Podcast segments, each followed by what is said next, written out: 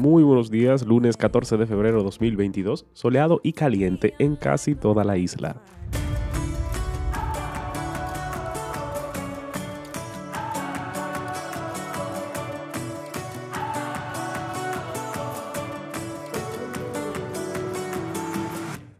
El personal diplomático que queda en la Embajada de Estados Unidos en Ucrania trabajará desde la ciudad occidental de Lviv, de lejito como Reggie Miller. El enlace comercial más transitado de América del Norte reabrió el tráfico el domingo por la noche, poniendo a fin un bloqueo de seis días, dijo la Agencia de Servicios Fronterizos de Canadá, después de que la policía canadiense despejara a los manifestantes que luchaban para poner fin a las restricciones de COVID-19. La policía canadiense realizó varios arrestos ayer y despejó a los manifestantes y vehículos que ocupaban el puente Ambassador en Windsor, Ontario, luego de una orden judicial el viernes.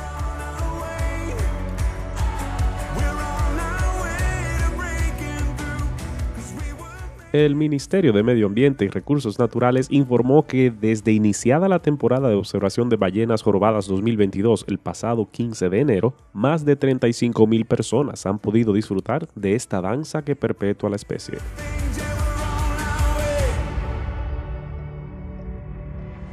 El nuevo corredor de autobuses de la avenida Winston Churchill modificará el estilo de vida de más de 300 choferes de carros públicos conocidos como conchos, que a partir de ayer domingo se convirtieron en conductores profesionales, mientras 51 conductores mayores de 65 años y 13 en condiciones especiales de salud pasarán al sistema de pensión.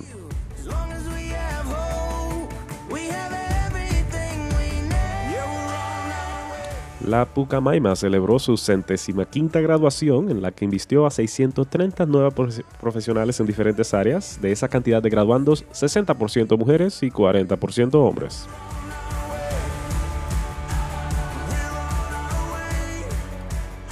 Los Angeles Rams conquistaron anoche el segundo campeonato de la NFL de su historia al vencer 23 a 20 a los Cincinnati Bengals en el Super Bowl.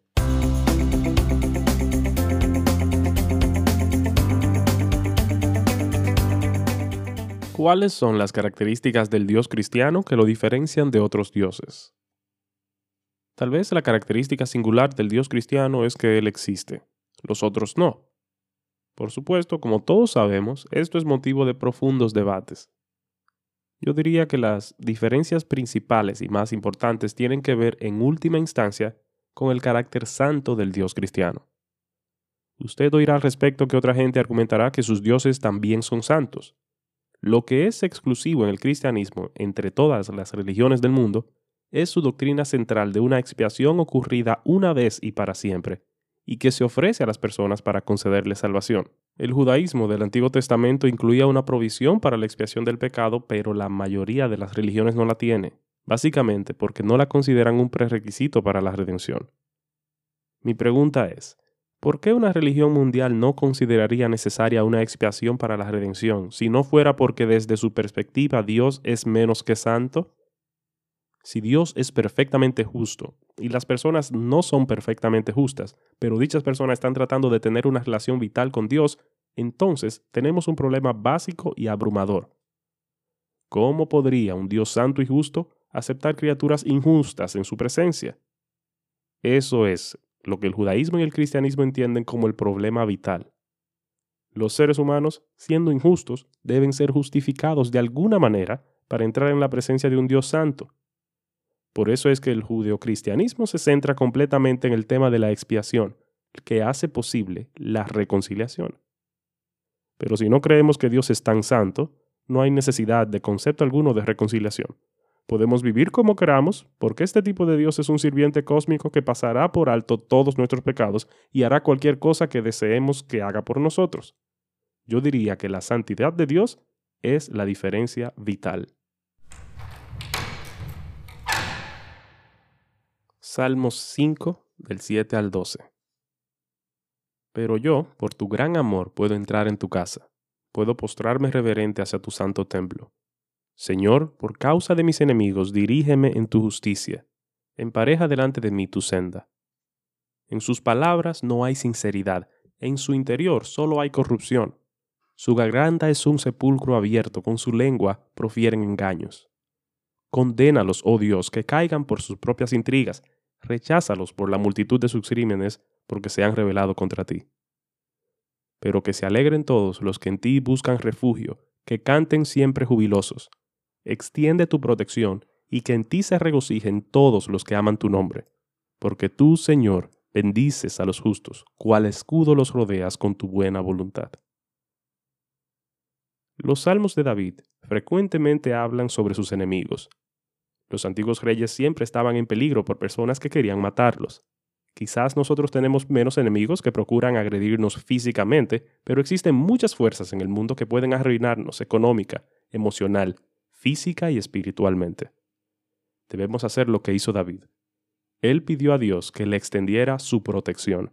Está seguro de que Dios hará esto porque observe el templo, el lugar en donde sus pecados son expiados. Los cristianos hacen lo mismo cuando recuerdan a aquel que dijo ser el último templo, el último sacrificio y la prueba concluyente del amor de Dios por nosotros. Oración. Señor justo, pido tu protección contra todas las fuerzas hostiles que me rodean. Cuando me molesten las fallas de los demás, ayúdame a recordar mi propio pecado. Ayúdame a recordar que puedo acercarme a ti solo por gracia. Cuánto necesito odiar el pecado y al mismo tiempo no enojarme ni sentirme superior a los demás. Dame protección, pero también dame humildad. Amén.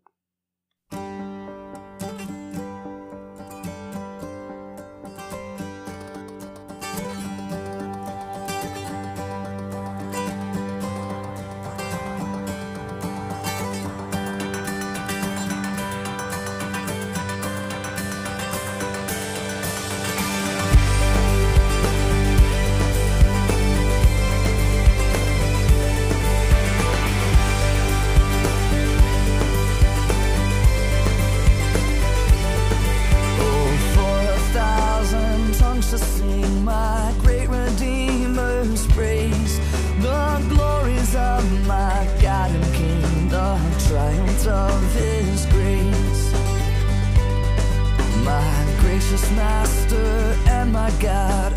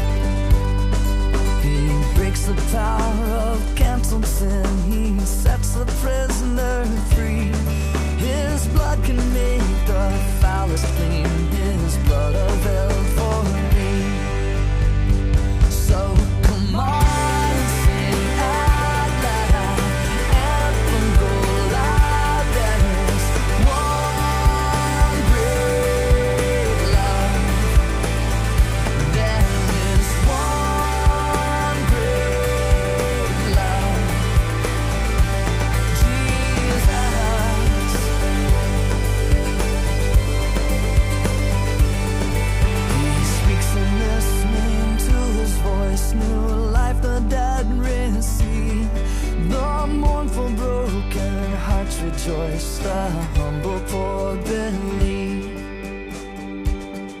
Glory to God